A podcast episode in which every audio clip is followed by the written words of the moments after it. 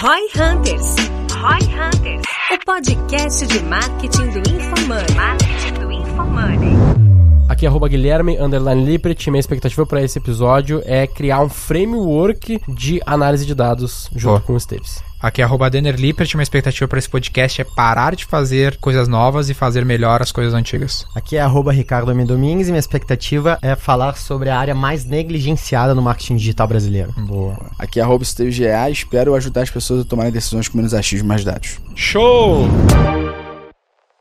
No episódio de hoje, nossos hosts recebem Gustavo Esteves, fundador do Métricas Boss, que esclarece por que poucos profissionais dominam Web Analytics e como dominar essa ferramenta vai te ajudar a entender o comportamento do consumidor. Escute agora no Roy Hunters.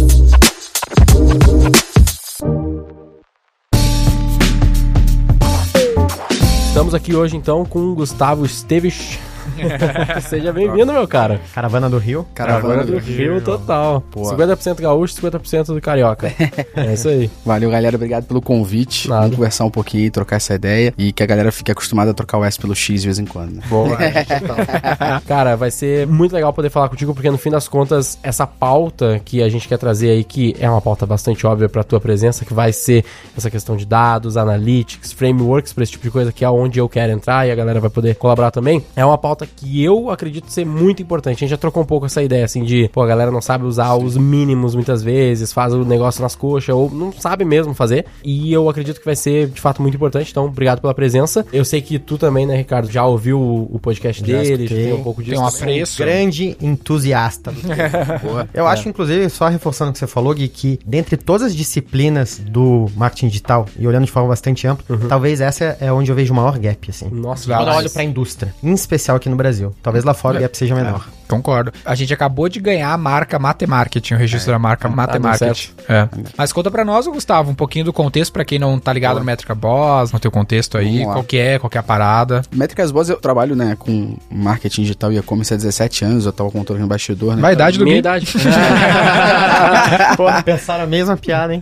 é, os gaúchos têm conexões. Eu comecei com 16 na Americanas, no Shoptime. Tive a honra de já muito cedo descobrir o que eu queria fazer pra minha vida, né? De marketing digital e e-commerce. E passei por algumas empresas dando aula sobre o tema desde 21 anos também. E há 8 anos atrás eu montei um blog chamado Métricas Boss pra poder falar da minha forma, como eu enxergava. Isso ainda como executiva. Isso trabalhando ainda Uhum. como coordenador de e-commerce e tal. E montei um blog para poder falar do meu jeito, da maneira que eu achava que e-commerce, marketing digital tinha que ter relação com analytics e métricas. Uhum. E aí nisso, o primeiro post meu foi Web Analytics é mais que um gráfico bonitinho. Legal. Justamente um, é, É, já nome, nome pro episódio. podcast. É, justamente para dar de certa forma a minha maneira de pensar sobre aquilo, porque muitas vezes a- as pessoas quando não têm conhecimento e estão vendo um gráfico de análise, eles acabam olhando e falam assim: "Uau, teve um pico aqui. Nossa, que chato, teve uma queda aqui". E, na verdade a gente tem que entender o porquê, né? Por trás disso. Cara, Métricas Boas então esse blog começou a ter 10 a 12 posts ali. Noite pro dia eu vi a gente tendo 30 mil acessos ali no site, Caramba. a gente e eu no caso, até Aham. Assim, que, que porra é essa, né? O que, que eu faço agora com isso? Aham. Falei, agora vou ter que me dedicar a escrever artigo mesmo, porque eu não, não tinha esse intuito, né? Legal. E aí começaram algumas pessoas a perguntar se aquilo que eu escrevia também executava. Eu falei, é claro, pedi demissão da empresa que eu tava. Eu falei, vou tentar viver disso. Já tinha tentado empreender outras cinco vezes. Mas já tava com receita? Não tinha receita nenhuma. Eu tinha um dinheiro guardado. Foi falei, all in? Vambora, all in. Falei, é, acho que a única forma desse negócio dar certo é se eu depender dele. Mas é- se eu não depender essas- dele, vai ser um hobby. É Mas o- essas cinco tentativas aí foram todas digital? Todas digital. Eu tive com 21 anos uma agência chamada EWB. Legal. Easy Web Business, que o intuito era um abacaxi. Então eu chegava no cliente e falava assim: me dá o teu abacaxi que eu vou transformar ele em alguma coisa. E aí na nossa salinha, quando o cliente chegava, tinha o abacaxi gelado, que é uma marca registrada lá do Rio, né? Pra pessoa ir na praia, tem um abacaxi cortado gelado. Tinha suco de abacaxi.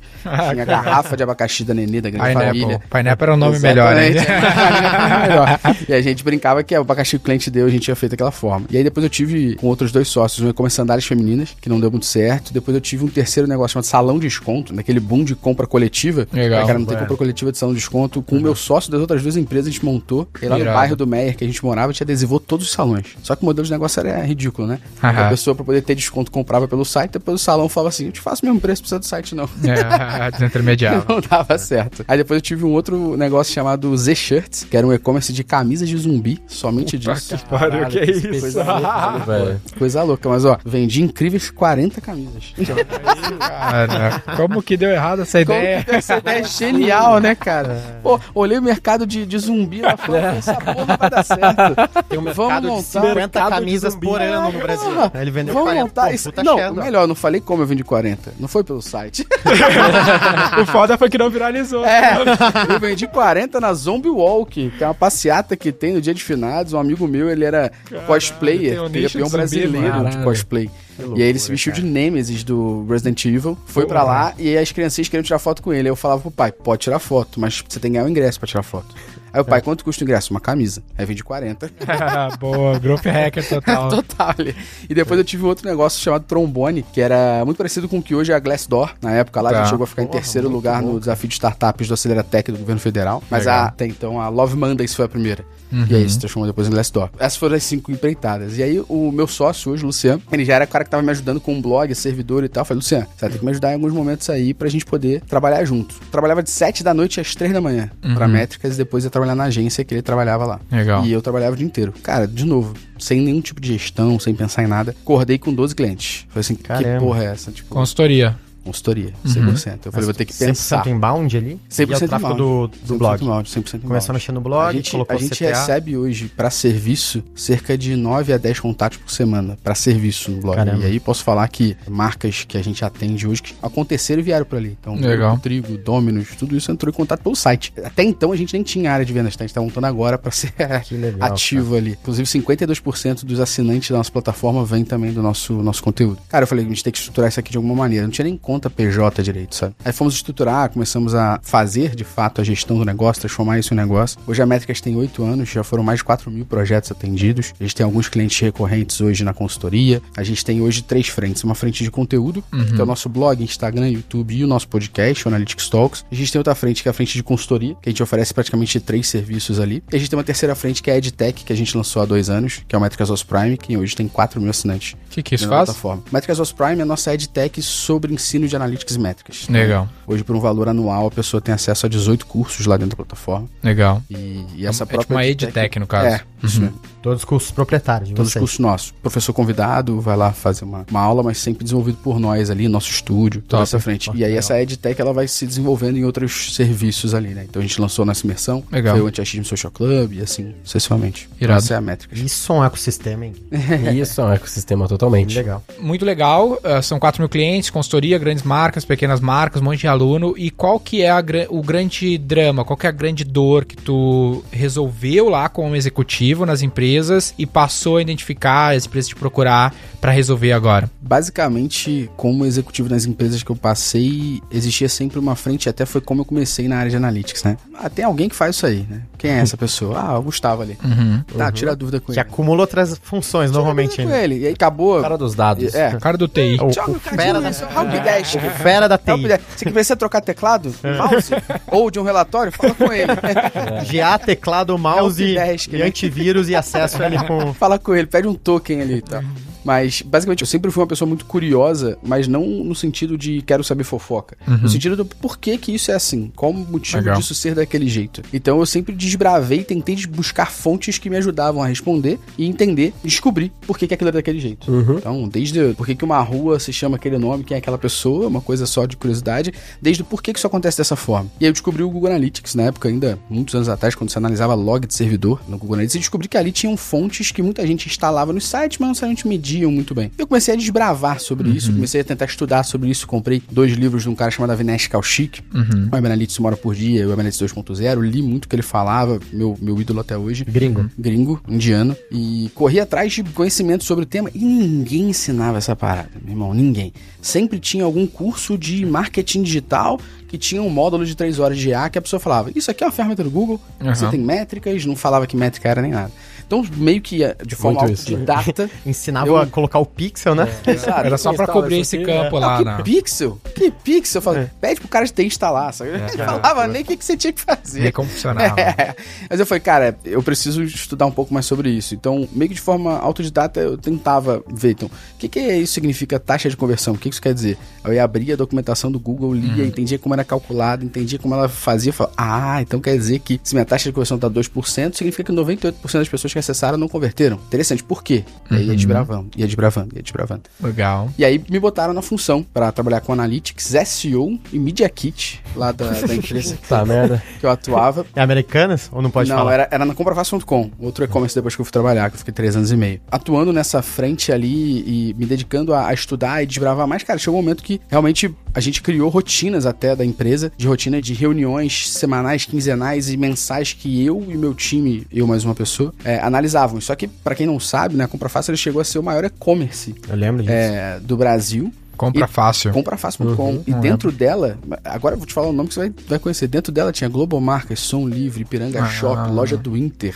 loja do Flamengo. Legal. Nada de loja dentro. Os caras eram white label full commerce. É, então, pô, eu atendia tudo isso. Legal basicamente com analytics ali. Mas o foco era muito Google Analytics especificamente? 100% analisando o Google Analytics para tomar a decisão do site. Mas basicamente era essa ferramenta. Hoje já não é mais. Hoje já não é mais, hoje Ah, já não tá. é mais. Então hoje a gente consegue Perdão, hoje já não é mais o que? Já não Só é mais Google o- Analytics, só né? Google É, Analytics. não, já não é muito tempo. Eu até falo isso, que não existe você ser fangirl ou fanboy de ferramenta, né? Existe Uhum. a ferramenta que resolve sua dor.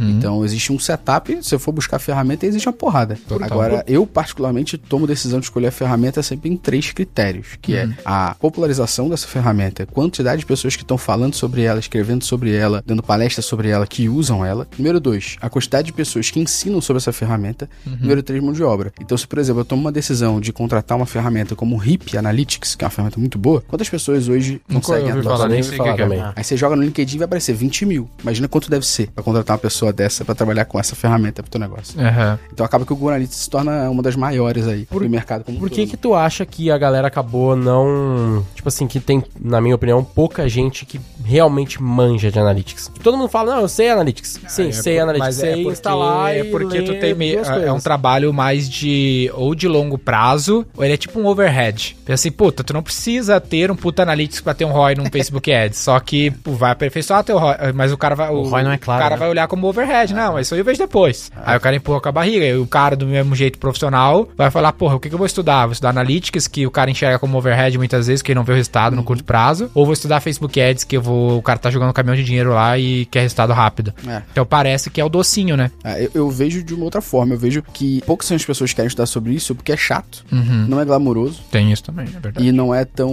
vendável. E é muito técnico. Uma também. coisa é eu estudar um curso de tráfego, aprender a estratégia, aprender sobre apertar os botões corretos e começar já a ver o resultado na hora. É. Foi o que o Denner falou. Na analista eu não vou ver necessariamente o resultado na hora. Por quê? Eu analiso. Mas depois que você analisa, tem que ter alguém Sim. ou alguém que vão executar É. o que você pensou naquela análise. Mas isso tá mudando agora, né? Porque tá ficando mais trend, né? Tá ficando mais in... Eu, eu acho mais que tá ficando trend por dois motivos, né? Motivo número um, desde que a gente teve mudanças na gestão de tráfego como um todo, que tornou o jogo infinitamente mais difícil, Uhum. As pessoas começaram a falar assim: então, agora que eu tô na merda, o que, que eu faço? Aham. Os dados vão me ajudar. Acendeu a luz vermelha, né, Tipo assim, empresas. acende a luz vermelha, eu preciso Total. correr atrás de algo que vai me E o ajudar. tópico em si cresceu, né? De Big Data, exatamente. cientista de dados. Exatamente. Acho que o tópico de dados hoje em dia cresceu de uma forma tão forte que todo mundo falou assim, cara, é um mal necessário, vamos dizer assim. Aham. Eu preciso saber. Total. E, e na minha concepção, acho que quando a gente fala de digital, é inadmissível que alguém não saiba o básico. Uhum. Porque a gente fala o tempo todo e a forma que a gente vende o tempo todo é. Aqui tem duas funções principais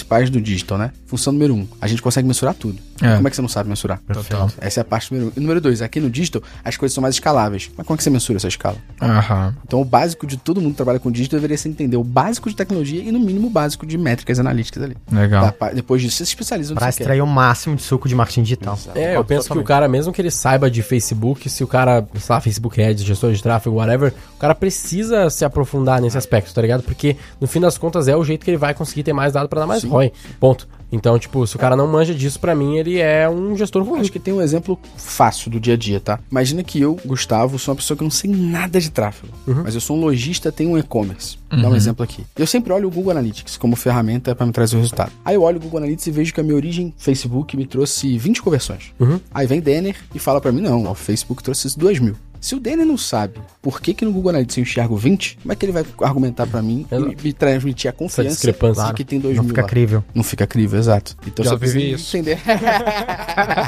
então você precisa Clássico entender essa daí. isso, né? Mas essa daí, essa daí eu te garanto que a galera não sabe explicar. Não por sabe. que existe essa discrepância. Não sabe. Explica pra gente aí. Explica então. Porque a, atribuição é um drama, né? É. A atribuição é o drama. É.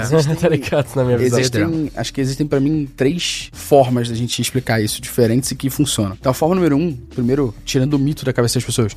As pessoas acreditam que quando você olha o Google Analytics, o modelo de atribuição lá, o last click, o que, que seria isso? Ele atribui toda a conversão para a última origem que trouxe o usuário. Então, se você trouxe um Facebook a primeira vez o usuário para o site, depois essa pessoa foi impactada pelo remarketing do Google e converteu, as pessoas acreditam que no Google Analytics a atribuição vem ao remarketing. O Google Analytics, o modelo dele de atribuição é chamado de último clique não direto. O que, que significa? Toda vez que o direct barra que é a origem mídia, for a última origem, ele sempre vai perder a conversão e vai dar penúltimo. Vamos trazer um caminho aqui. Facebook trouxe usuário. Depois o Google Remarketing trouxe usuário. Depois eu fui lá e acessei métricasboss.com.br e eu fiz a conversão. A conversão é dada ao remarketing, não é dada ao direto. Porque o modelo de atribuição padrão do Google Analytics é último clique não direto. E no GA4 agora, você consegue mudar esse modelo de atribuição para deixar o modelo que você entende que é o melhor. GA, quando ele fala, é Google Analytics, né? Isso, isso. No Google Analytics Universal, você não consegue mudar esse padrão. Que é a única versão coisa que antiga, você né? consegue fazer, que é a versão antiga, é olhar a ferramenta de comparação. Já no Google Analytics 4, que é a versão agora que em junho de 2023 se torna definitiva, você pode alterar o modelo de atribuição da maneira que você quer. Então acho que a primeira parte de para as pessoas que quando alguém falar com você que GA é last click, entenda que não é.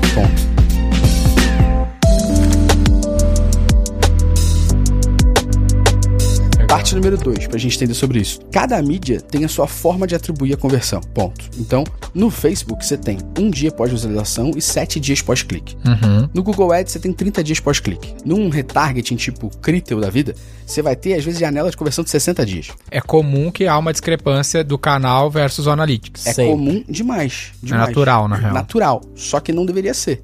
A verdade, no final das contas, é que todo mundo deveria ter um fórum, meu irmão, pra dar as mãos e falar assim: vamos unificar esta merda e todo mundo É analisar que pela tipo mesma porta maneira. USB, né? velho? Vamos concordar que porta USB tá bom, vamos fazer tudo com Acabou, porta sabe? USB. Mas é, o que você tá falando é casar com uma metodologia, né? Isso, é porque qual o problema hoje? É o que eu falo pra todo mundo. Eu não defendo o Google Analytics. Pra mim, ferramenta ela é meio do processo. Você tem que saber qual é o melhor que se adapta ao seu negócio. Mas você deveria confiar em uma ferramenta de analytics pra mensurar isso. Por quê? Porque ela vai analisar todo mundo pela mesma ótica. Então ela analisa todo mundo pelo mesmo jeito. Ela é quase o juiz do jogo. Ela é E o o jogo, primeiro a fazer isso vai ser o Analytics, né? Vai ser o Analytics. Mais básica. O mais assim. básica ali, de graça e tal, pra você usar. Mas não necessariamente você tem que. Ó, o Google Analytics. Escolhe a ferramenta de analytics que você quer. Tem Mixpanel, tem Amplitude, tem HIP, tem Adobe. Mas indicado pelos critérios que falou. Google Analytics. É, e é mínimo de graça, né? Tem o 360 que é pago, Que tem é grandes pago. upgrades ou é, não vale Tem. muito? O principal upgrade de 360 é a quantidade de limite de hits e Uhum. alguns relatórios específicos, mas o Google Analytics ele é sempre universal, né? Que é Uhum. a versão antiga, e a, o Google Analytics 4, que é a versão nova, ele tem 10 milhões de dados a cada 30 dias. Então ele só armazena 10 milhões de dados a cada 30 dias. Dado qualquer métrica, qualquer Então o cara que ficou muito grande e vai ter que fazer um upgrade pra usar uma versão premium. Na... Senão você vai ter Tipo, a dados baseados V4 numa lá, amostra. tu que tá fazendo a nossa consultoria, a V4 tá em que nível disso hoje? É, a V4 poderia chegar daqui a pouco nesse nível. Logo mais a gente deve, a gente deve dar uns 60% disso. É, é isso aí, 60%. Mas dá pra ver, isso é mole. Você vê 7, É. 15, 30 dias, né? Tudo Google Analytics ele te mostra. Mas pra você chegar, e aí volta o que o Denner falou que ele perguntou pra mim né, lá no início. Qual o principal problema hoje do meu mercado? É isso, né? Ninguém tem investimento. Se você É. sentar e falar assim, qual é o nosso budget do ano que vem? Quanto Vamos olhar o budget? Quanto vai pra métrica A de gente tem, a gente dados? valoriza a área de BI, né, cara? Mas não é todo mundo, né? Ricardo também. Não é todo mundo. Mas acho que isso parte da área de negócios da empresa. Eu vejo muito, e talvez seja a maior oportunidade aqui nessa disciplina, ter um profissional que está conectado com o negócio. Consegue levantar a mão, mostrar valor, pitchar essa ideia na- nos grandes fóruns, que não está acostumado com esse dialeto. Que é um Consegue pouco do trabalho que eles estão É fazendo, né? Perfeito. Até, perfeito. até volto nesse ponto aí, mas é, então, pra mim, Só pra primeiro, finalizar, né? Aquela, É, aquela outra pauta. Pra mim, né? primeiro as pessoas entenderem sobre o modelo de atribuição padrão do GA não é o que o mercado muitas vezes acredita que é. Número dois, entender que cada ferramenta, cada mídia tem a sua própria forma de mensurar e que você tem uma outra ferramenta que mensura todo mundo pela mesma ótica. Por que, que existe professor na escola pra dar nota em prova? Porque se perguntar pro moleque da quinta série quanto que ele merece, ele vai falar que é 10. Ah, tá. Muito difícil você ter um moleque Nossa, é um quinta bom série. exemplo, né? Muito difícil você ter um moleque de quinta série que vai ter maturidade e falar, não, eu acho que eu mereço seis, professor. Então você tem uma ferramenta por fora ali. E o terceiro ponto são as pessoas passarem a analisar jornada e não clique, né? Então, a gente sabe que o Facebook, ela, diferente do Google Ads, o Facebook é uma mídia proativa. Eu falo os atributos que eu quero e ela busca na rede dela a pessoa que eu quero. Já o Google, principalmente Search, você falou o que você quer. Uhum. É lógico que o Google Ads deveria ter um resultado muito maior que o Facebook, pô. Aham. Porque ele é uma mídia que tá simplesmente parada esperando você falar o que quer. E ela fala, esse é o melhor resultado. Aí cabe a tua copy, cabe a tua página converter. Mas a ferramenta funciona de maneira diferente. Então, quando as pessoas olham pro Facebook muitas vezes e julgam, às vezes, um resultado, tem que se julgar a jornada. Quanto que o Facebook trouxe pra você de primeiro acesso? Então, existem relatórios, como, por exemplo, melhores caminhos de conversão, caminhos de conversão mais comuns, que mostram a jornada. Legal. Que mostra a jornada não finalizando pelo Facebook, mas iniciando por ele. Tem gente que faz os modelos de atribuição com peso, né? Pro Exato, primeiro acesso. É, né? existem vários modelos lá. Então, esse com peso primeiro uns, acesso tem é, o- uns oito, acho, padrões, né? é, esse com peso que o Denner falou é, é um chamado com base na posição. Ele atribui 40% de conversão pro primeiro, Começo, 40% pro último e 20% pra quem tá no meio dividindo. Legal. Se a gente fosse olhar da maneira mais justa, existe um modelo de atribuição chamado linear, que é todo mundo participou, então divide essa parada pra todo mundo. Acabou. É, A gente até fala sobre esse modelo linear, que é o que normalmente a pessoa gostaria que fosse, né? Que, cara, clicou, comprou, beleza, mata mais dinheiro aqui e fechou. Mas na prática, o mundo ele é no linear, né? No linear marketing. Exato. Então, eu, eu sempre dou esse exemplo. Pensa assim, o cara tá ouvindo esse episódio pela primeira vez. Aí ele tá conhecendo o Metrica Boss pelo, pelo Roy Hunters aqui. Aí ele, puta, vou seguir esses caras aqui, ouvir o podcast deles também. Aí daqui X meses ele vai lá, puta, velho, preciso de alguém pra me ajudar com Analytics, busca no Google Métricas Boss, clica no anúncio. Aí o Google vai dizer, ah, comprou por causa do meu anúncio. Perfeito. Mas foi por causa do podcast nosso, ou foi por causa do podcast dele, ou por causa do Lá anúncio? no, lá no Reforge, eu tava estudando sobre atribuição e o alto nível das empresas que eu já vi chegar, assim, eu não, não participei, né, mas eu vi dos estudos de caso, é que os caras, eles analisam a jornada inteira e aí eles começam a fazer teste AB na jornada, removendo canais. Legal. Tá ligado? Tipo assim, ah, eu tenho Facebook foda. como entrada, depois podcast, depois Google, depois não sei o que, direto, lá, lá. Conversão. O que que acontece se eu parar de fazer podcast? E tirar o podcast dessa jornada? E aí o cara faz um holdout group sem podcast e vê se isso tem ou não uma... Caralho, isso é ótimo. Cara, uma- isso- uma- irado. um efeito, tá ligado? A gente Mas tá- é muito fodido, a tem que ter muito dado. A gente tá debruçado sobre isso lá na XP. A gente tem um grupo é. de controle universal. Só que tem variáveis que você nunca consegue isolar. Tipo, É, podcast você não É. consegue Não conseguiria tirar, né? Um, grupo que não, com certeza não ouviu o podcast é muito difícil, Sei né? lá, Mas. TV, né? Marca, você não consegue. Mas é muito divertido. Esse é um mundo infinito. Mas a TV, por exemplo, o anúncio na TV é uma que os caras fazem por região daí. geolocalização. Ah. Geolocalização. Tipo, eu faço no Rio de Janeiro, mas eu não faço no Rio Grande do Sul e eu comparo as duas Perfeito, jornadas duas. entender. Mas Exato. tem dois pontos sobre o que vocês falaram que é legal. Primeiro, o Google lançou há um tempo atrás uma ferramenta que não, não pegou, que era chamado Google Attribution. E dentro dessa ferramenta existia um modelo de atribuição chamado Data Driven Attribution. Nossa, eu vi essa aí no curso lá. Que é- Eu dei uma olhada no, no teu curso, falava sobre isso bastante. e Isso aí, pra Aí, ó, que, que a gente tá no aplicado, podcast, né, tá?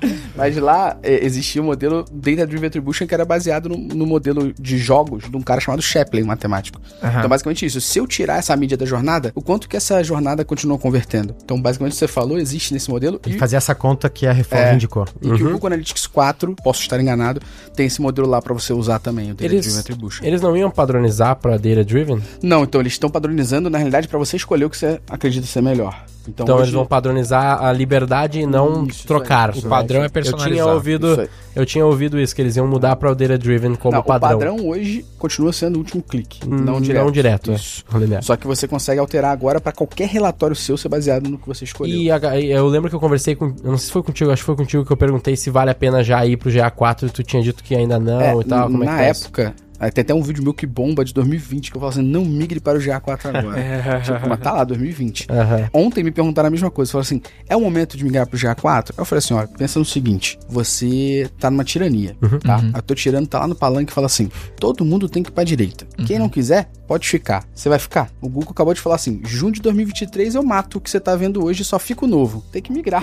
Foda-se, né? Acabou. Não exi- Agora, nesse momento, você não tem mais Não escolha. há discussão, não A existe escolha- essa pergunta, A né? escolha Mas- que você tem mas nesse momento é manter o atual, que Mas é a versão antiga. Quais são é a as implicações de mudar pro GA4? Nesse Porque momento. eu, eu pessoalmente não fiz uma transição dessa, Sim, então sim, eu sim. não tenho essa noção. Eu manjo do GA tradicional, não parei pra estudar o GA4 ainda, então não sei quais são as implicações, o que É. muda, o que é melhor, o que é pior. Acho que primeiro, no momento que a gente grava esse podcast, que ainda existe o Universal, né? É deixar claro para as pessoas que o que eu recomendo é ter a dual tag. Então mantenha a versão Universal e cria a versão GA4. Mantém as duas. Perfeito. Bom, e aí o exercício que eu recomendo que as pessoas façam é: sabe esse relatório que você tá analisando analisando no Universal? Agora que você analisou e descobriu o resultado, vai no GA4 e tenta Claro. descobrir como é que você faz isso do mesmo jeito. Legal. E você vai criando o calo de entender a nova ferramenta. Porque ferramenta, cara, é adaptar. né? E o maior problema das pessoas ao usar ferramentas de analytics é acreditar que vai abrir a ferramenta e a ferramenta vai dizer: Olha, Denner, faça X. faça isso. Aham. Na realidade, Isso é o que eu gostaria, ter- não É, rola, eu também gostaria muito. Quem dera que tivesse isso.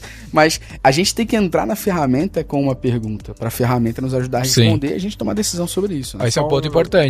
Fala aí. Eu só ia finalizar, na real, aquele outro ponto, né? Que a gente tinha falado legal sobre esse, esse teste, né? A gente fazia a dual tag e tal. Mas só pra finalizar o aspecto da padronização de atribuição. Eu já conversei com algumas pessoas de mercado que ou tocam e-commerces grandes, ou têm experiência de trocar múltiplos projetos. E, tipo assim, eu já ouvi duas opiniões sobre esse ponto de padronização de atribuição. Primeira opinião, que eu vejo que parece ser a mais tradicional, é tipo assim: foda-se todas as fontes de tráfego, foca no Analytics. Ignora pixel, foda-se o pixel, não importa pra nada. E a outra é tipo assim: foda-se o GA, foca no que a plataforma te diz e a- otimiza em cima dela, que no fim dá tudo certo. É, existe uma Qual terceira. é o certo? Ó, legal. Qual é o certo que, que, o- que o cara deveria fazer pra, pra ter um to-do aqui a Em partir cima do podcast? atribuição, existe a terceira. Foca no que eu acredito que é melhor, né? É, existe a terceira que as pessoas fazem no mercado. Tô dizendo que tá certo, não. Mas a galera olha e fala assim: o GA tá puxando mais sardinha porque eu quero? Então vamos olhar pra Não, ele. isso, isso acontece pra caralho, né? E, e eu vejo que a galera faz isso muito, velho. É tipo assim, puta, o GA reduziu 20% do meu rosto. é ah, que- foda-se esse GA aqui, vou deixar aqui no Existe, Facebook. existe um Já vi estágio- pra caralho isso, velho. Existe um estágio da evolução data-driven que começa com o primeiro estágio, que é o data resistant, que é a pessoa que é resistente a dados. E toda vez que você fala com ela sobre dados, ela questiona a fonte desse dado e a confiabilidade dele. Meu cliente. Esse é meu cliente. Esse é o primeiro estágio. Então, se você mostra, através do Google Analytics, um resultado ruim pra pessoa, Não fala nada a ver. esse dado é esse. Aí você mostra o Facebook com um resultado muito melhor, Top. vamos olhar o Facebook, que é conveniente, a minha opinião. No total. Sacou? Mas, pra mim... É o viés da confirmação, né? Exatamente. E a primeira coisa que você falou, pra mim, é o correto. Mas, de novo, não vou falar que é olhar ao Google Analytics, é olhar uma ferramenta de Analytics, tá? Entendi. De novo, Uma aquela- ferramenta que agregue as conversões e, e meça todo Meça mundo todo pela mundo mesma pela régua. mesma ótica. Pela mesma é isso, ótica. É, pra mim é isso. É, eu, eu acho isso Se- certo. E todas as vezes que a gente implementou isso, mudou 100% o jogo. Tipo, não é, ah, 10% pior. Não, é tipo assim, o Facebook na real é um lixo é, de venda. É tipo Mas, assim. de novo, é ver jornada, né? É, exato. Só que daí a galera para nisso, né? Olha lá, tipo, Exato. é, é literal, e acontece literalmente isso, e daí a- entra a pergunta também se isso é normal, tipo de, o cara tem 100 conversões, no Analytics ele tem 3. É, então, vou até falar isso e voltar uma coisa que o Denner falou lá atrás sobre questão que pra mim muito dos problemas das pessoas ao fazer mídia é não detalhar muito bem o objetivo dela. Então, o que, que eu quero com essa mídia, né? O que, que eu espero dela? Se você sempre espera conversão, vai olhar a conversão, não tem pausa. Claro. Ponto final, né? Teoricamente sim. Teoricamente sim, né? Mas, mas o seu objetivo é converter com aquilo, você tem que olhar baseado no teu objetivo. Então, por exemplo, qual o objetivo de você fazer um podcast? Tem um objetivo por trás, você mede seu objetivo. Tem? Ponto. Não tô. Espero que tenha. Mas, pra mim, sobre essa questão de Facebook, Google e tudo mais, o problema, no final das contas, é que se eu pegar a quantidade de conversões que o Facebook em 30 dias me disse que eu tive, Uhum. pegar a que o Google Ads me disse que eu tive, pegar a que o e-mail marketing disse que eu tive, pegar a que a Critel lá, retarget me disse que eu tive, e somar, É, eu tive bater. 100. Nunca vai bater. Ela vai dizer que teve 620. E na plataforma tem 70. Não faz sentido. E no caixa 50. né? Então é importante a gente entender que quando a gente olha por dentro do Google Analytics, realmente as coisas vão ficar diferentes. Uhum. E no Facebook fica muito maior por uma questão específica. Porque o Facebook tem um modelo de atribuição padrão de um dia pós-visualização. que joga pra cima. E qual a frequência que tem no Facebook de impressão de anúncio? É altíssima. Não, tio. Aham. E não tô dizendo que tá errado. Não tô dizendo que tá errado. Mas como toda hora ele tá imprimindo, o Sobral mesmo tá falando outro dia isso. Tem um monte de gente sacaneando ele nos comentários, falando assim, pô, para de aparecer de pra aparecer mim, não sei o quê. Eu até zoei ele, falei assim, comenta lá, cara, compra que eu desapareço. Eu falei, eu falei, eu Pixel falei tá ontem. Eu falei ontem pro time de marketing fazer um anúncio assim: cansado de ver os nossos ads? Cadastre-se. eu desapareço rapidinho. Uma boa ideia essa.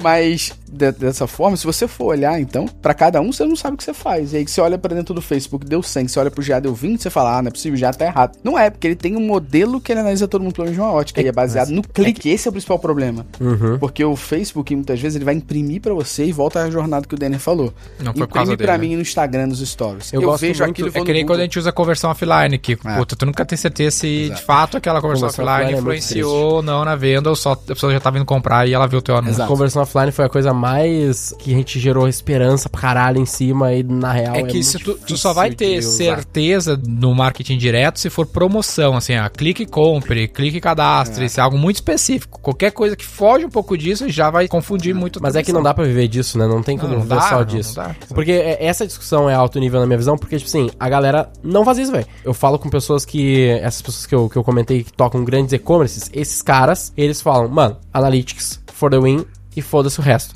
Tá ligado?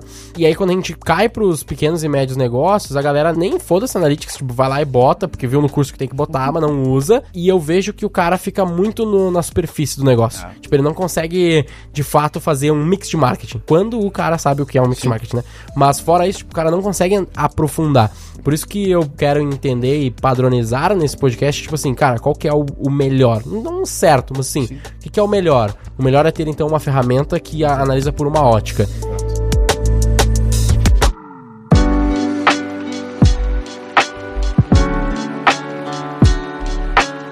Aí a minha outra dúvida, mais técnica ainda, é o seguinte: legal, que digamos lá, o Facebook, dentro da minha jornada ele é importante, mas ele não ajuda no last click, no fim da conversão. Só que, como que eu otimizo isso lá na ferramenta de volta? Boa. Então, na ferramenta, acho que são duas formas diferentes, né? A ferramenta e a otimização dela em cima do algoritmo dela, você pode manter o que tá lá. O problema é você acreditar 100% e dar o crédito 100% pra ela pela conversão que ela teve. Mas ela otimizar pela conversão que ela enxergou, ela não tá errada. Só que Porque tu tem que entender que o mundo É não é linear. aí, é entendeu? Ela Não, vai otimizar bem. ali, mas tu resultado, vai no 100%. resultado de conversão, resultado financeiro, você vai olhar pelo GA. Mas o algoritmo, ele priorizar a alguma coisa é por ali, ele mesmo. A Tá certo, operação do canal, O né? que ele tá dizendo é o seguinte, ó, eu participei de 100 conversões. Não é que eu finalizei 100 conversões, eu participei de 100. O problema é que muitas vezes a gente não consegue atribuir de fato esta participação. Porque o mais- mundo não é linear, essa é a Exatamente. premissa. Exatamente. Então, deixa o algoritmo realmente priorizar e evoluir em cima do que tá lá, mostrando dentro do bem. Tem- A análise final a gente fecha num- numa, numa única Ele é o- ótica, ele é mas a ele gente passa a joga. régua. É, ele passa a régua, mas a regra do jogo, no fim, o dia a dia, é o cara utilizar as ferramentas da- do jeito certo, né? Porque às vezes o cara fala assim, não, mas daí eu vou brigar com a otimização da ferramenta, então eu vou olhar no Analytics e vou, sei lá, otimizar um criativo X que o Analytics tá me dizendo que é o criativo que converte, sendo que às vezes na plataforma vai ser outra coisa, né? Porque a gente tá falando de campanha. Sim, campanha é fácil de analisar, mas quando a gente quebra isso por criativo, TM, 200 criativos,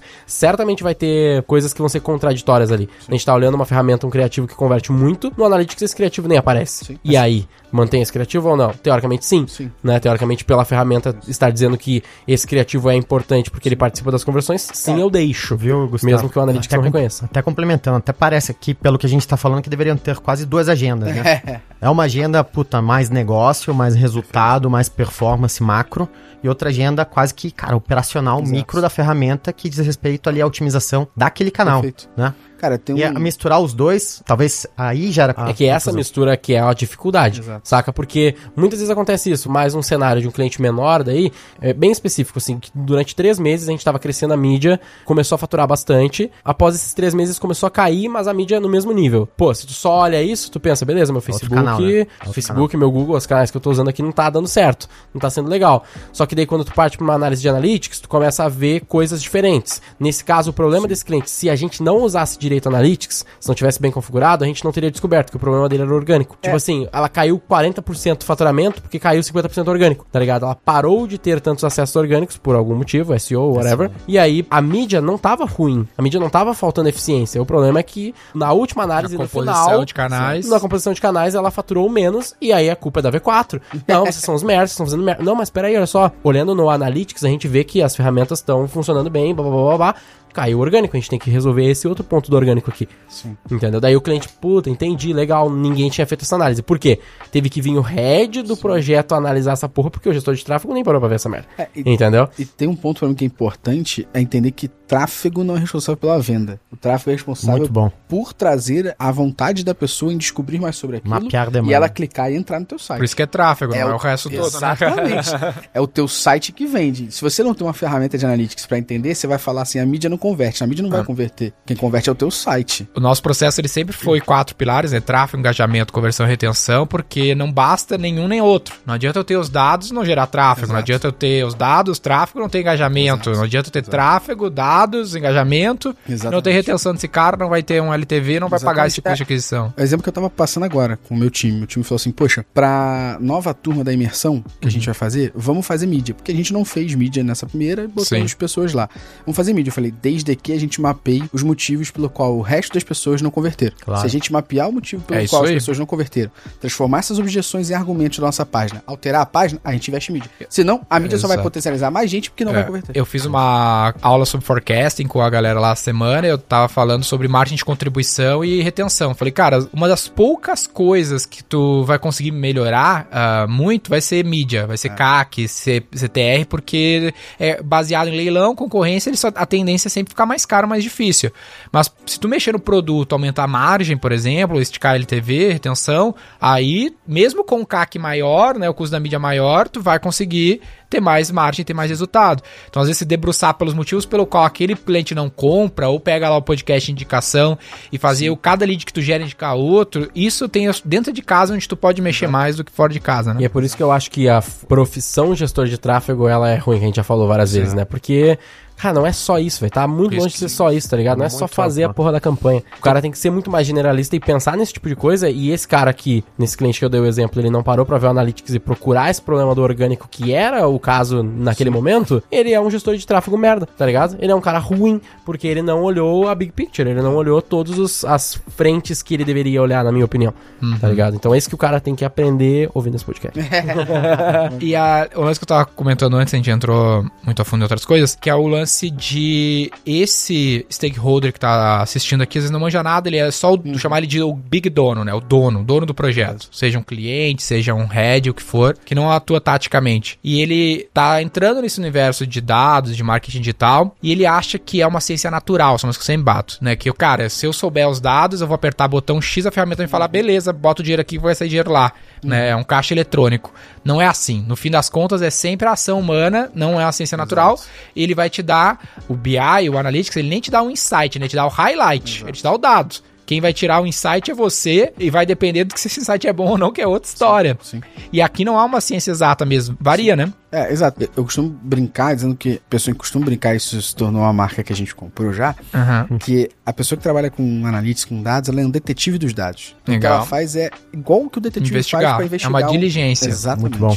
Então você investiga o que está acontecendo, porque basicamente o processo deveria ser a gente ter uma pergunta e um questionamento. Poxa, como é que eu crio perguntas e como eu crio questionamentos? Eu falo que isso é, é muito simples, é só você ser cético conta tudo. Legal. Então, basicamente, se eu entro. Cientista. Basicamente, se eu entro num site e eu vejo que ele tem um banner, eu pergunto pra pessoa, por que, que esse site tem um banner? E a pessoa fala, ué, porque esse site tem que ter banner? Eu falo, ah, então começamos errado. Aham. Porque se você não sabe o motivo pelo qual você criou aquilo, é que você criou baseado no quê? Sim. O banner eu falo muito porque todo e-commerce tem banner. E na maioria das vezes, quando as pessoas vão medir, essa porra não dá resultado. O banner do próprio site. Isso que tu tá falando é dialética, né? isso tu cria uma tese e uma, aí. uma antítese pra É criar a síntese. É isso aí. Isso falta muito. caramba. Eu falo que meu, às vezes no, com o meu time de marketing que a galera é muito tesqueira. né? O cara faz a task e aí eu falo, cara, tu pensou por que que tu fez isso? Se era a melhor ideia, como que seu público ia reagir a isso? É o Porque se tu tivesse level feito, é, tivesse feito um pouquinho de dialética sobre essa atividade, tu teria chegado numa Exato. resposta melhor, numa síntese melhor. Pra mim, o- mínimo, e se você parar pra perceber, a maioria das pessoas que tem muito sucesso em ser disruptivo em alguma coisa é porque questionaram o padrão. Né? Então, se você for pegar lá o Macintosh, quando o Wozniak e o Steve Jobs criaram, eles falaram, pô, por que o computador tem que ser feio? Por que, que o gráfico do computador tem que ser feio? Qual o motivo disso tem que ser assim? Ah, porque falta isso. Então, como é que a gente resolve esse problema? É, basicamente, pra mim, é isso. É a gente criar uma pergunta para que a ferramenta nos ajude com informações. Irado. E aí é muito importante a gente entender que as informações elas são separadas em quantitativas e qualitativas. Então, muitas vezes, a informação quantitativa ela vai dizer para você o que está acontecendo. Mas é a informação qualitativa que vai dizer por quê. Então, Legal. eu posso entender e falar o seguinte: olha, qual o motivo das pessoas não estarem convertendo na minha landing page? Aí eu vejo que tem um processo de três etapas e que a segunda etapa tem uma taxa de saída muito alta. O que, que está acontecendo? Taxa de saída muito alta na segunda etapa. Então as pessoas estão saindo muito na segunda etapa antes de converter. Eu posso rodar uma ferramenta como Hotjar, que tem versão gratuita, e rodar o vídeo somente de pessoas que saíram naquela página. E aí eu vou entender por quê. Eu vou falar, caramba, tá fazendo. As pessoas estão saindo muito Tô porque. esperando aqui, né? O exemplo que a gente tem de case da Métricas, que as pessoas saíam muito de um processo de pré-matrícula de uma faculdade que é pedir título de eleitor. Caralho. Quem é que sabe essa porra de cabeça? Ixi. Mas eu, eu nem sabia- voto, cara. eu sabia o que estava acontecendo. Que era uma taxa de saída alta na etapa X. Por quê? Olhei um vídeo do Hotjar e vi várias pessoas no campo de tiro de eleitor. Chegava até ali e parava, né? Então é um match. Então, a segunda questão é a ferramenta e as ferramentas te darem informação. A terceira é você sair dali com uma hipótese e a quarta é executar. E o maior problema está no quarto lugar. Vou fazer um exemplo que eu faço direto. E eu vou dar o Denner, que eu sei que ele é bodybuilder. Então, ó, o Denner sabe. Você faz um projeto, Aham, você entra na academia, você fala pro personal trainer, meu objetivo é tal. aham. Baseado nos teus dados, que ele vai te medir, tamanho do bíceps, seu peso, percentual de massa magra, índice de gordura e tal, ele vai Que é formar. excelente, by the way. Vai formar. vai, vai Vai formar. medir o Denner, vai medir o Denner Vai vai falar. medir. Frango. e baseado, Podia ser melhor. baseado nas medidas do Denner e no objetivo que ele tem, vai traçar a série pro Denner. tá. Se o Denner não executar, ele vai virar bodybuilder? Não, Não. vai. Então qual é o problema que a gente tem hoje quando a gente fala da minha área? É, É, beleza, gerei hipótese, gerei claro, o que, que você tem que fazer e agora? Você não faz, não vai mudar da noite pro dia. Não tem um, um fenômeno natural no marketing digital. tem muito, a é, como nesse exemplo, tem muita desistência, né? Então, putz, o cara enfrenta algumas dificuldades. Ah, porra, joga pro alto, entendeu? É muito o adulto mimado que a gente brinca lá. O cara vai, porra, mas não deu certo, joga a mesa pro alto e, ah, não é isso aí, já enlouquece. Cara, é um sereno desespero. Trabalhar com marketing é um sereno desespero, porque as coisas param de dar certo a todo momento, o mercado oscila. O gráfico de uma ação é o, a- o gráfico da vida de um marqueteiro. A vida toda. Hoje vai dar super, vai ser um ótimo dia. Hoje vai gerar lead barato. Amanhã ele ficou caro. Porra, mas não fiz nada diferente, cara. Do nada, Mas o falou mundo que não vai ter mais dados. é, a com- é a ciência da complexidade, né? Ah, algo complexo é mandar o homem pra lua. Tu calcula todas as variáveis e ele vai chegar na lua certinho, velho. Irado, muito massa. Mas a complexidade é ser várias pessoas agindo de, por motivos diferentes e tu vai olhar pra aquilo lá. Dou- sempre dou exemplo assim, ó. Cara, voa do Rio de Janeiro pra São Paulo, 7.855 pessoas, toda quarta-feira pra São Paulo. Pô, tu vai dizer, pô, beleza, esse é um dado, posso te trazer esse dado. Não, não que seja esse. tu vai confiar. Só que pensa, pô, tu tá aqui por um motivo. Os outros 7 mil e poucos estão cada um por um outro motivo. Mas tem uma média, só porque muitas pessoas estão se movendo ao mesmo tempo e tu consegue chegar num número.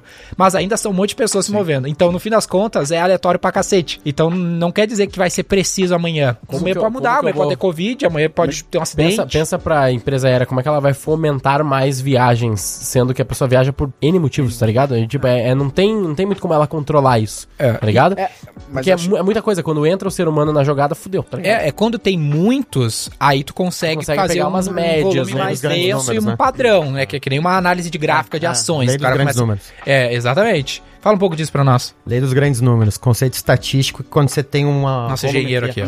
Vai, Economista. definição. Uhum. Você tem uma volumetria grande de Não dados. tem um engenheiro, não. tu tá errado. Quando números. você tem, Li no vou até Google. começar por outro lado. É, se você tem um volume pequeno de dados, a chance de você pegar pequenas dispersões e encontrar um padrão ela é muito menor. Então, quando você tem um volume de dados gigantescos, por exemplo, todas as viagens de quarta-feira dos últimos 10 anos, Aham. você consegue ver um padrão de forma mais clara, porque você tem muito mais dados. Ah, sim, Você tende a. E isso conversa muito com a curva normal, a curva de Gauss, né? Curva de Gauss. Então ela tende sempre a uma média. Legal. Quase todos os comportamentos humanos tendem a uma média. Legal. Então, se a gente pegar aqui e tirar a altura de todo mundo aqui do prédio, Uhum. vai dar uma média. Vai dar uma média. Vai dar uma Aceitável. curva normal. Se você pegar a curva do quarteirão inteiro, provavelmente ela vai se aproximar muito mais da média de São Paulo. Porque Legal. você tira dispersões e outliers. É, se a gente tirar a média de quem tá nessa sala, fudeu. Mas aqui tem um Tá lance é interessante. número. Ah, pra isso fazer sentido, né? Pra, pra eu usar esse número como uma base pra me guiar, eu preciso de grandes números, eu preciso de volume, né? Perfeito. Então o que que eu vejo que E rola? essa beleza do Analytics, né? É, mas, Naturalmente quan- você tem bastante dados. mas se tu tem paciência. É, porque também. o que que acontece? O cara começa o negócio, ele ainda não gerou muitos dados, né? Vamos dizer, ah, o cara oito anos atrás começou um blog, começou a gerar uns dadinhos ali. A precisão, porque tempo pequeno, volume baixo. Puta, impreciso pra cacete. Agora, oito anos depois, oito anos com volume gigante de acessos, o cara já mais começa a ficar mais preciso. Só que 95% das pessoas desistiram no 15º mês, entendeu? Ah, Às É, vezes isso- antes. Esse é o estágio que a gente chama de maturação dos dados. Uhum. Então, você cria alguma coisa, você não pode tomar decisão amanhã, depende do teu negócio. Aham. Se você tem um site que tem, tipo, um Infomoney, que vai ter um zilhão de acessos, talvez em três horas você possa tomar uma decisão. Total. Porque você tem um volume de dados enorme. Provavelmente. Agora, se você... Por exemplo, é o Booking. A Booking faz teste AB real time, cara. É, tipo, total. em uma hora não consegue ter a decisão de pausar isso e botar aquilo. É. Porque o acesso é tão Muito bizarro, a maturação dos dados. Eu é falo isso pra alguns clientes assim, ó, que tu não pode ter pouca paciência e pouco dinheiro. É incompatível. balança. Se tu tem pouco dinheiro, tu é obrigatoriamente ter pouca, tu tem que ter muita paciência, porque, cara, vai demorar pra te ter resultado, porque tu tá investindo pouco, né? Tu tá investindo, sei lá, 5 mil reais por, por mês. Porra, Pô, tu quer ser mais rápido? Beleza, bota 5 mil por dia. Só que, pô, 5 mil por dia eu não tenho. Aí tu entra no outro problema. né? eu sempre, eu, expli- eu falo a mesma coisa, só que eu explico que é uma inversa proporcional. Daí o cara entende na hora. Ele fala, mano, é, é uma balança que se tu tem mais de um, tu, tem, tu pode ter menos, de outro. de outro. Tá ligado? Na prática é isso. Sempre vai ser assim. eu tá gosto de ver quando você tá rodando tráfego, você tá comprando dado. Ah, É você tá fazendo. É, na prática na é prática é isso. Isso é ótimo de Tem falar até com, o- com o Gustavo aqui, porque o cara acha que o valor, é, o que o cliente é só aquele que já pagou, mas aquele que te deu atenção já é um cliente, já é, um tipo E tem de um valor. sinal lá. E tem um sinal. É, e ele é um, um asset. O dado é um asset. E isso é muito foda, porque até. Agora eu vou te quebrar, hein? Você perguntou se eu ouvi o podcast. o último podcast que vocês. Ah, ouvir o último é fácil, ouvir hoje. Escutou agora no caminho, assim. Escutou no. Uber aqui, né? A ferramenta, mas a, a ferramenta Up Viral lá, ela tem o, o trial de um dólar, né? Sim. Então, vocês falaram muito sobre transformar já o possível em pessoa que está interessada, entusiasta, em um buyer ali, né? Sim. Então, é a mesma coisa. Muitas vezes, quando você está investindo em tráfego, você está trazendo mais dados para o teu negócio para saber onde você está acertando e está errando. É. Você está investindo em Perfeito. busca de informação. Esse é um muito. Exato. É. Então, Justo.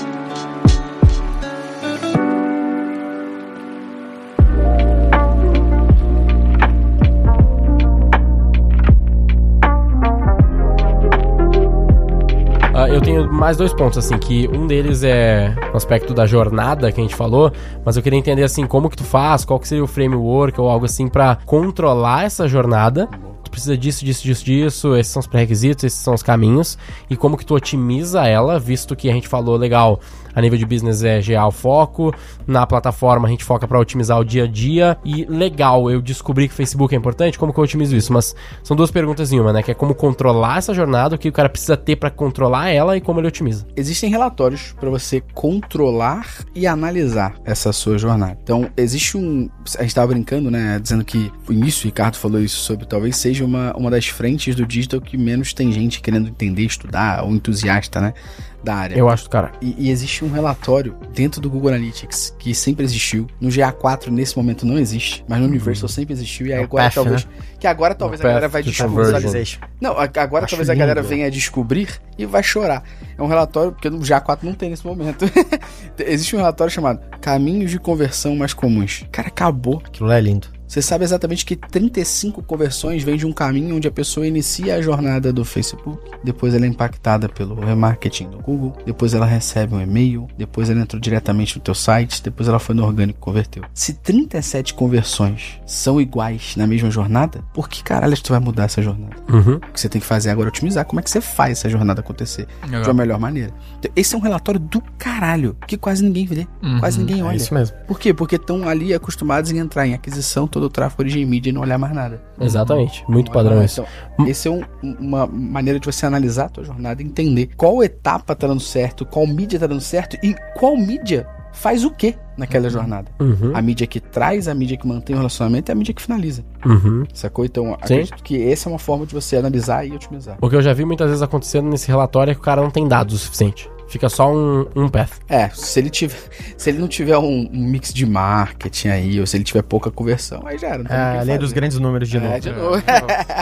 Mas- Nesse caso, esse relatório, se tiver cinco conversões, já tem algum caminho, né? Pô, Legal. Menos Pra e-commerce faz muito mais sentido. É, sim, pra um sim. cara tipo infoproduteiro, normalmente esse PF É, tipo, eu vejo infoprodutor, eu Pô. vejo falando quase nada de, É, então, de por exemplo. também. Essa é a parte legal, porque o pessoal falava muito de infoproduto e falava que no GA essa parada já não serve pra quem é infoproduto. Hoje eu tenho infoproduto e serve pra cacete. eu analiso isso. Mas o teu você é um recorrente, ecossistema. É né? recorrente. Você a tem uma carrinha Mas Sistema, vira tipo um eu e-commerce, né? Tem um. É, o meu membership, perpétuo, né? exatamente. Não é, não é o... Exato. Se eu fizer um É lançamento. lançamento, ele Exato, volta pra dar a lei dos grandes números. Se tu tem um evento de conversão, que é aquela semana que tu faz três vezes por ano, quatro vezes por ano, fudeu, tu não vai É. ter, vai ter amostra. O que você vai olhar na ferramenta é pós-lançamento. Vai ver a quantidade de pessoas que entraram, vai ver qual foi a ta- taxa de conversão de lead cadastrado, qual foi o motivo das pessoas não converterem, pra te dar mais informação. Cara, pra lançamento ele é Tu vai ter as totalmente retardado. Exato. Se tu analisa É lei dos grandes números, tu já vê, puta, já lançamento me fudeu, velho. Eu, eu tentei fazer lançamento na minha vida. E eu achava que o fato de entender de dados, Ia analítica, te ajudar, né? ia me ajudar e ia ser um mega diferencial competitivo. Porra Isso nenhuma. foi zero.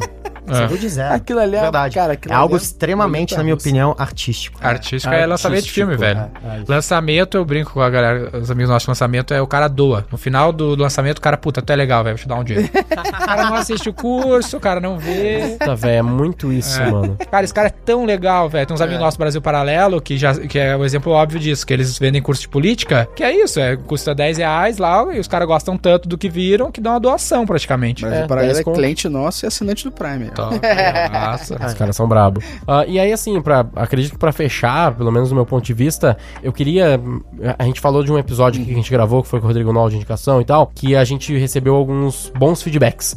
Que a galera gostou, porra, teve framework e tal, legal, consegui aplicar. Tem franqueado, nossa, tu viu o negócio franqueado lá? Que ele fez? Mandei ontem, pô. Não vi. O franqueado pegou o framework do podcast e criou um processo de indicação Ah, eu vi, dele. eu vi. fez uma landing page e o caralho, pô, muito foda. Todo o processinho assim ficou lindo.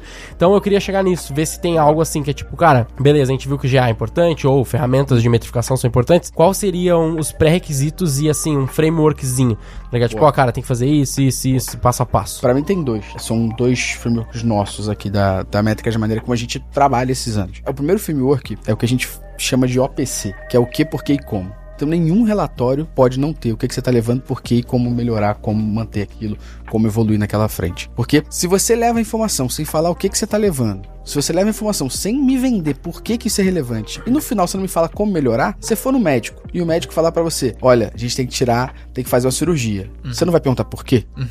E você não vai perguntar pro médico o que, que isso vai fazer pra você no final? Imagina você vai no médico, o médico fala assim, ó, vamos fazer a cirurgia, Ricardo. A gente vai ter que operar teu ombro. Aí você fala, de boa, vamos marcar a data. Claro. é a mesma coisa quando você tá entregando o relatório. O que, que eu tô levando, por que, que aquilo é relevante e como eu devo fazer. Então, pra mim, uma das skills mais importantes pra quem trabalha com dados é uma skill muito negligenciada, que é oratória. Se você não sabe contar a história de- por trás dos dados, você não vai saber Animal. contar. Pra mim, Gustavo, pra você, Guilherme, pra você, Ricardo, pra você, Denner, não importa em certos momentos de negócio saber o que é taxa de rejeição. Sim. E a forma, talvez eu não entenda nada disso. Uhum. Mas eu posso chegar pra vocês e falar assim, pessoal, eu tô trazendo um dado pra você, aqui tô trazendo uma análise pra você, que é relevante porque a gente tem 65% das pessoas que não estão interagindo com o nosso site. Eu acabei de traduzir o que a métrica taxa de Taxa rejeição de diz. É. E isso é relevante por quê? Porque se Como essas que pessoas embala, não estão né? interagindo com o nosso site, você vê que elas não estão avançando em mais páginas. Como é que elas vão converter se elas chegam na página e já saem naquela mesma página? Acabei de falar o que, que eu tô trazendo, por que, que isso é relevante. Agora eu vou te dar um insight de como a gente vai fazer para resolver isso. Então tudo que você leva, cara, tudo que você vai analisar, o que, por que e como. E pra você que não sabe nada, tá querendo começar, não abre o Google Analytics, não abre qualquer ferramenta sem ter uma pergunta. A parte mais básica de tudo é você ter um caderno, ter um notepad e anotar a pergunta. E anote pergunta mesmo. Porque se você tem uma pergunta, é muito mais fácil entender Total. as ferramentas, você entender o relatório. Poxa, vamos supor o seguinte: dentro do meu site, quem converte mais, homens ou mulheres? Aí você abre a ferramenta dados demográficos. Você não precisa saber da Uhum. ferramenta. Se você tem a pergunta, você está lendo o nome do relatório que diz exatamente o que você Isso está é muito legal, né? Porque se tu só tentar aprender a ferramenta, tu vai sacar. Não vai ter nem interesse, porque o, o adulto precisa do motivo pra agir. Se a gente for olhar a ferramenta hoje, né, o, o Analytics Universal, ele tem quatro relatórios, que é público, aquisição, comportamento e conversões. O relatório de público, ele responde quem são os meus consumidores, homens, mulheres, cariocas, gaúchos, paulistas. O relatório de aquisição responde como essas pessoas chegaram até meu site, Facebook, Google Ads, orgânico. Relatório de comportamento responde pra mim o que, que elas fizeram dentro do meu site. Elas clicaram em alguma coisa, elas pesquisaram. Relatório de conversões responde pra mim quanto que elas investiram comigo, quanto que elas compraram. Se você tiver essa ótica na cabeça, mesmo sem saber nada de Google Analytics, você não precisa ficar clicando em relatório pra desbravar. E o maior erro das pessoas é abrir a ferramenta de análise, não importa qual seja, falar, caramba, é muito confuso, tem relatório pra cacete. Mas quem disse que você precisa de tudo? Alguém em algum momento falou assim, clica em tudo e olha tudo. Se você tiver uma pergunta... Não é Street. Fighter que chega Não é clicando Street todos os Fighter. botões, cara. não é no fliperama, não é Street Fighter no fliperama. Então, se você tiver uma pergunta, isso é uma parada que vai ajudar muito. Por quê? Porque essa pergunta faz com que você tenha foco. E a coisa mais errada, se alguém que estiver ouvindo, assistindo a gente aqui, passa por isso, depois dá um alô. Coisa que mais acontece com quem tá começando é olhar e falar assim, tá, eu tenho uma pergunta. E a pergunta que eu tenho é: por que, que as pessoas não estão convertendo na landing page sobre o produto XPTO? Ela entra. Aí quando ela vai de- começar a desbravar, ela olha que a taxa de rejeição tá 70%. Ela, por que, que a taxa de rejeição tá 70%? A análise inicial dela já foi pro cacete. Ela já não tava fazendo. Aí quando ela tá desbravando a taxa de rejeição, ela olha e fala assim: Ué, mas tem muita gente acessando vindo do Rio Grande do Sul. tipo, ela ficou três Desertou. horas na ferramenta e ela saiu sem nenhuma resposta. Se você tá abrindo a ferramenta e você tá saindo sem resposta, você não tá fazendo um bom uso disso. Então comece com uma pergunta. Quando você desbravar e conseguir responder a sua pergunta, coloque ela em cima desse método OPC, explicando pra você mesmo, pro seu time, pro seu sócio, pro seu cliente, o que, que você tá levando, por que, que você tá levando e como você vai fazer para melhorar. E meu resultado final aqui é as pessoas entenderem que quando a gente fala de analytics, existem duas frentes principais ali. Uma frente que eu costumo brincar comparando ao, ao skate, que é a manobra de borda, né? O skatista, quando tá no, no half pipe lá, ele é obrigado a fazer certas manobras. Se ele não fizer, ele é despontuado. Então, o que, que é obrigatório de analytics? Se você justificar o comportamento que aconteceu naquele período que você analisa. Então, por que, que isso caiu? Por que, que isso cresceu? Isso não é diferencial, isso é obrigação. Se você não fizer, você perde ponto. Mas qual é o diferencial que faz o Mineirinho ganhar o X Games, bater o 900? Qual é o 900 da pessoa de analytics aqui? É você focar em uma métrica, transformar essa métrica num projeto, transformar esse projeto em umas hipóteses, transformar essas hipóteses em testes e focar nesse projeto. Se você focar em todas as métricas ao mesmo tempo agora, você não necessariamente vai ter fôlego, vai ter dinheiro, vai ter paciência, ou você não vai conseguir saber qual métrica da tua jornada de compra, da tua jornada de conversão deu certo para aquilo ir para frente. Então, tente separar a jornada Isolar os entre fatores, né?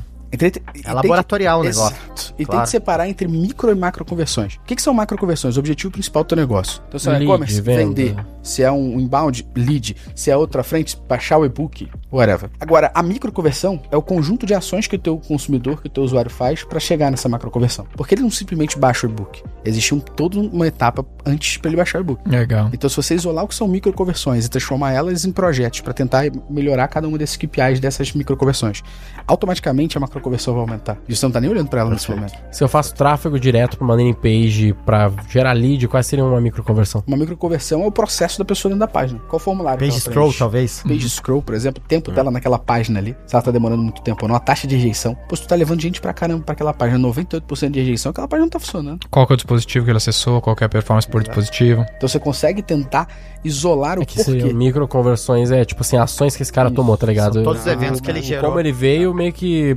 É, ok, eu posso quebrar ajudar, depois. exato. Posso quebrar a microconversão depois, mas eu tô tentando gerar um insight pro cara, tipo assim. Tá. Ah, mas o meu tráfego eu não tenho várias coisas, eu só levo pra uma página e ele compra ou não. Landing page é muito bom, porque normalmente você vai se cadastrar, vai clicar num e-book da vida pra baixar e você vai pra uma página que é a Thank You Page, Perfeito. certo? Ah, Teoricamente aí tem uma conversão. É, uma conversão, certo? Só que tem uma métrica ali que é bem importante, que é a taxa de rejeição. Porque nesse caso você não vai ter taxa de saída. Porque a taxa de saída é a pessoa que navegou por mais do que duas páginas. No teu caso só tem duas. Então Aham. não tem taxa de saída. Taxa de saída vai existir na Take Page. Então você vai ter que analisar o que? A rejeição. Se você tá levando tráfego por uma página onde você tem 98% de rejeição, significa que 2% das pessoas estão avançando pra segunda página. Qual o motivo? Que é a minha 90? taxa de conversão, não é? Que vai ser a sua taxa de conversão. Isso nesse caso porque só tem duas páginas, né? Uhum. Mas qual o motivo dos 98% não estarem convertendo? Ah, eu tenho um vídeo dentro da página. Você sabe se a pessoa tá clicando nesse vídeo ou não? Não sei. Então por que, que você tem um vídeo? Vamos botar um evento é pra mim Quanto tempo tem esse vídeo? Se ele é importante? Quanto tempo a Aí pessoa você fica? começa a Criar desbravar. hipótese. A primeira Saquei. é bota um play, bota um evento de play no vídeo pra saber se as pessoas estão dando play. Agora segmenta, vê qual a tua taxa de conversão de quem dá play no vídeo e a taxa de conversão de quem não deu play no vídeo. Quem dá play Sim. no vídeo tem uma taxa de conversão muito maior de quem não dá. Sabe o que que é, traz muita taxa de rejeição e a galera se liga pouco, a gente fala bastante na V4, é message match. O cara anuncia por uma coisa que não tem É nada a isso. ver. Então o cara fica mudando a página, mas o problema é que o anúncio tá falando outra Anúncio não história. Tá- é, exato. Isso é foda. É, a gente fala do anúncio genérico. Ah, fala anúncio, ah, aprenda a falar inglês na minha escola pra você ganhar mais dinheiro. Pô, vou clicar, eu quero ganhar mais dinheiro, sou executivo. Aí cai numa landing page que tá lá, foto de crianças, adultos. Sabe "Putz, muito? Não é por isso que eu Isso é cliquei. Isso acontece muito numa operação que tem um gestor de tráfego desconectado do negócio. Por o isso cara que... tem todo o incentivo de É. testar 50 criativos. Exato. Ele não tem essa Por visão isso que o generalista, page. o generalista vence. Aí ele vence quase sempre. É. Mas aqui tem gente que faz várias landing pages só em função do criativo. Do Isso criativo, É ganhador. É. Então, muda basicamente o H1. né? É. Vai, vai lá, vai lá, Só vai lá. terminando Vai lá. isso que você falou do, desses micro data points, a gente chama isso lá na XP de eventos. Uhum. Então a gente tem uma cabeça muito de como que a gente consegue escutar todos os eventos que esse cliente está gerando no lifetime dele, tá? Todos os eventos, todos. Todos, São- todos. Você não consegue, são- porra, capturar.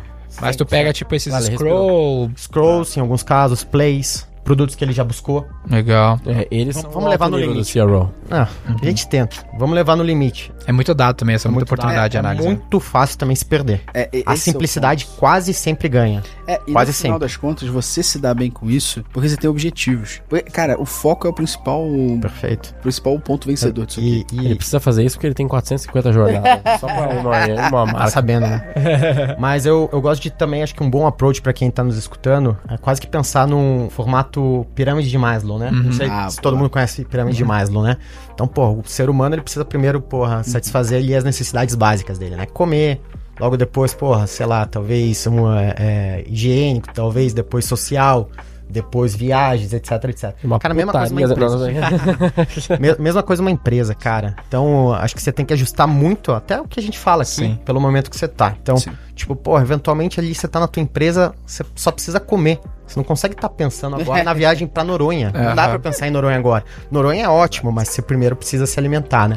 Então, acho que esse, esse view é bem importante. Nesse caso aí que vocês estão colocando, cara, talvez seja tão simples quanto, cara, acessos na Thank You Page. É, mais uma vez, as pessoas elas esquecem de focar na jornada e foca só no pote de ouro, né? Mas Isso. a jornada pra chegar até lá Trajetória. é importante. A Trajetória é trajetória. importante. Então, quando você, você foca assim, beleza, meu objetivo é gerar lead. Mas existem algumas etapas pra essa pessoa gerar o lead. Desde que o Daniel acabou de falar. A arte que você usou na campanha é como que tá a tua página. Isso já é um, um ponto que vai fazer a pessoa desistir. É, Porque total. tá totalmente desalinhada a informação. E aí, por que, que não teve conversão? Porque a página não tá entregando aquilo que o usuário clicou. Total. É, cara, é full cycle, não é, um- não é um, um ponto que faz o negócio ser vencedor, é toda, toda a jornada. Existe um framework de um cara chamado Avinash Kaushik, que ele chama de Metrics Life Cycle. Então, primeiro você escolhe a métrica que você quer analisar, depois você analisa. É basicamente o, o que eu falei aqui de outra forma, né? Que é, para mim, é o framework de como você transforma dados em decisão. Então, você escolhe a métrica, você analisa essa métrica, você toma a decisão baseada nessa métrica. No caso dele, ele fala o seguinte: depois que você toma a decisão baseada nessa métrica, descarta e vai para outra. Ponto. No meu caso é, adaptando ao que esse grande mestre fez, foi: você cria uma pergunta, entra na ferramenta para responder, toma a decisão, executa. Agora você vai criar a pergunta de novo. Aquilo que eu acabei de executar deu certo? Então, muitas vezes as pessoas falam assim: o trabalho de analytics ele é um trabalho momentâneo, né? Não. Ele é um trabalho contínuo. Porque Sim. toda hora que você vai executar alguma coisa, você tem que saber se deu É certo. PDCA, né? É, Melhoria PDCA, contínua, né? Exato.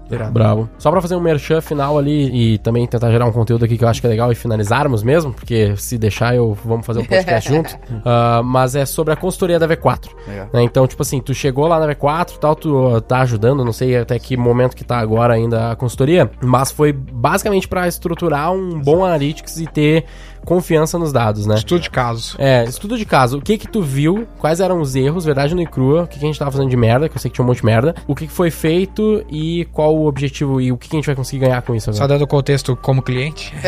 paga a conta. A gente roda muita mídia lá na V4, paga, né? 1.7 mais ou menos milhões. É, e aí, muito rápido, então a gente vai crescendo esse orçamento muito rápido e vai progresso depois ordem. E aí tinha muitas pontas soltas na parte de dados, e analytics ali, além do que a gente Pouca faz de. BI. Não, tinha bastante ordem. Não, no mas... Analytics, no Analytics só. Mas o No Analytics era uma ponta era- solta, era porque a gente tava mais macro indicadores com, no Power BI, de CAC, Sim, essas sim. paradas. A gente pulava o, o, o- esse, esse passador de régua aí, a gente pulava e olhava no final. É tipo assim, é, é tipo um e-commerce que a gente olhava a plataforma do Facebook e a plataforma do e-commerce, mas não tinha o Analytics no meio ali tentando agregar as coisas. É. Basicamente, ah, acho que um erro cometido é um erro que muita gente comete, é não ter um responsável pela área. É, não tem Pela mesmo. função. Tava pensando nisso agora. Então, quem é o Um erro muito responsável? comum que a Quem gente comete é o erro de ser burro.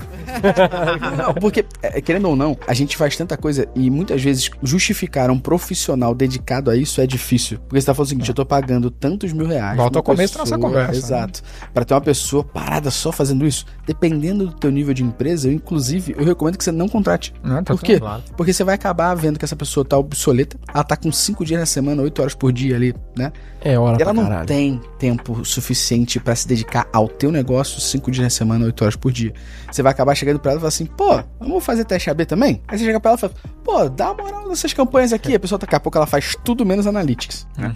Então, acho que primeiramente é você ter uma pessoa. E as outras atividades, elas são muito massivas de braço, né? Tu tem que fazer muitos criativos, E otimizar. são diárias, Ah. são de hora em hora, sabe? Então, primeiro você não ter um responsável, uma pessoa, um alguém, uma equipe, uma empresa parceira.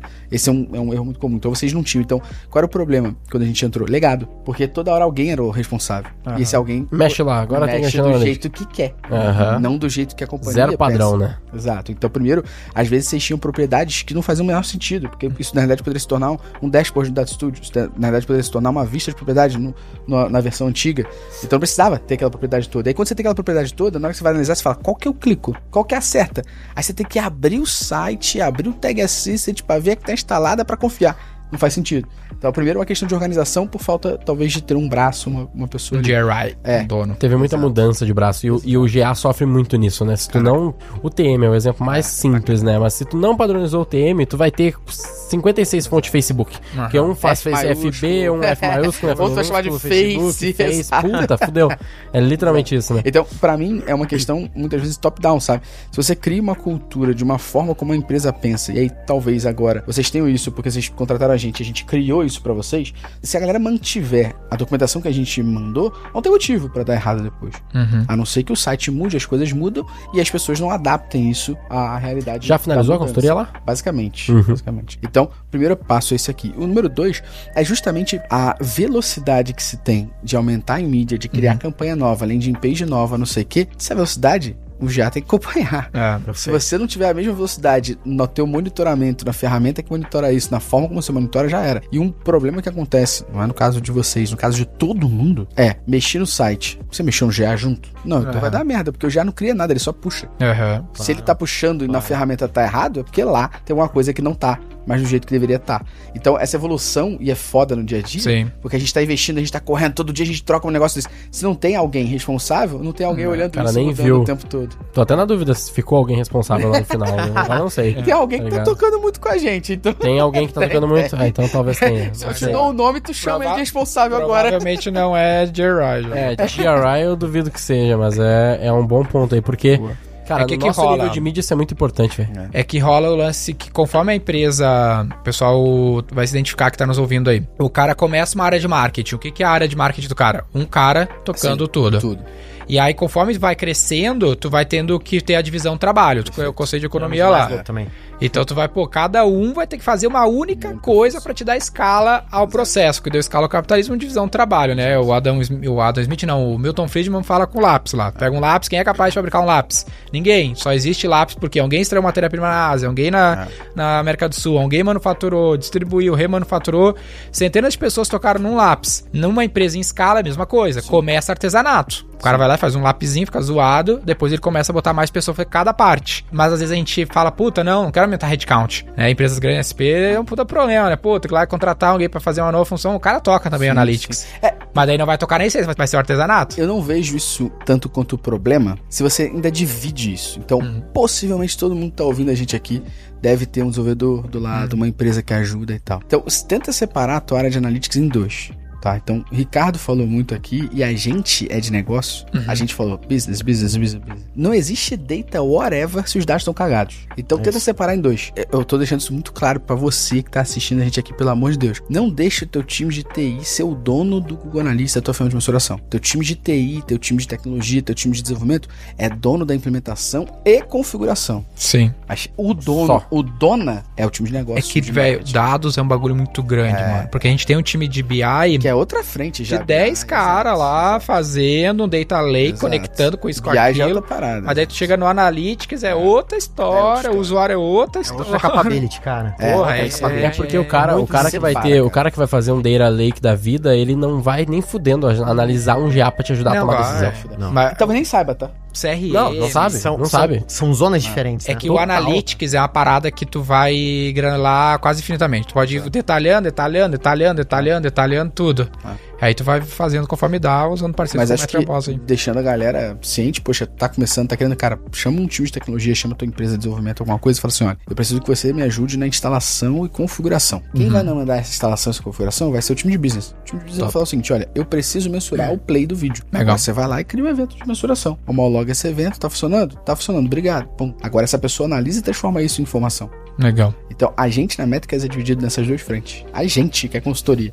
Eu tenho um time chamado Dev Analytics, que são os meus devs especializados legal, em. Analytics. E eu tenho meu time chamado de Business Analytics. Uhum. Claro. Então, quando um cliente nosso entra, a primeira etapa é falar só com o time de Dev. Pra A gente- fazer as conexões. fazer a Foundation, né? A gente chama na cidade de gente Foundation. tem um É serviço só só resolver a parte técnica. O serviço da Ponto. V4 é só esse, ó. Preciso só resolver a parte técnica. Aham. Então, meu time de Dev Analytics está atuando ali. Mas quando a gente tem uma consultoria, um cliente que entra, a primeira etapa, os 30, 40 dias, é só resolver Legal. as cagadas pra- pra que agora o meu time possa olhar e falar: esse data é confiável, Sim. toma decisão. Cara, arquitetura e back-end é fundamental em tudo que a gente tá falando aqui.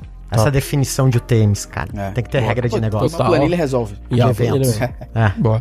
Gustavo, quem quiser saber mais, como é que faz? Tô no Instagram, arroba Esteves com S-G-E-A. E arroba... Devia ser com X. Deveria ser com X.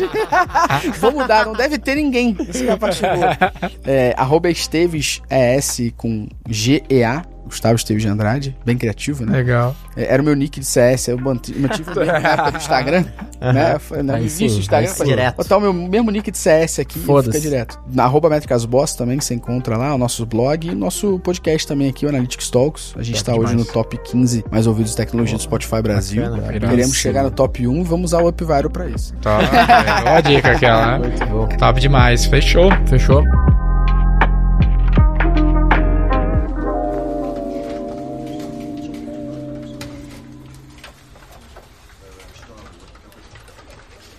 Vamos fazer o nome do episódio? Como é que era o nome do teu primeiro artigo lá? Web Analytics é mais com gráfico bonitinho. Boa, vai ser esse, Esse, aí. nome. Esse é o já nome. aprovou. Fechou. Siga o Roy Hunters no youtube.com barra Roy Hunters e no Instagram pelo arroba Roy Hunter Oficial e faça parte do nosso grupo do Telegram com conteúdos exclusivos.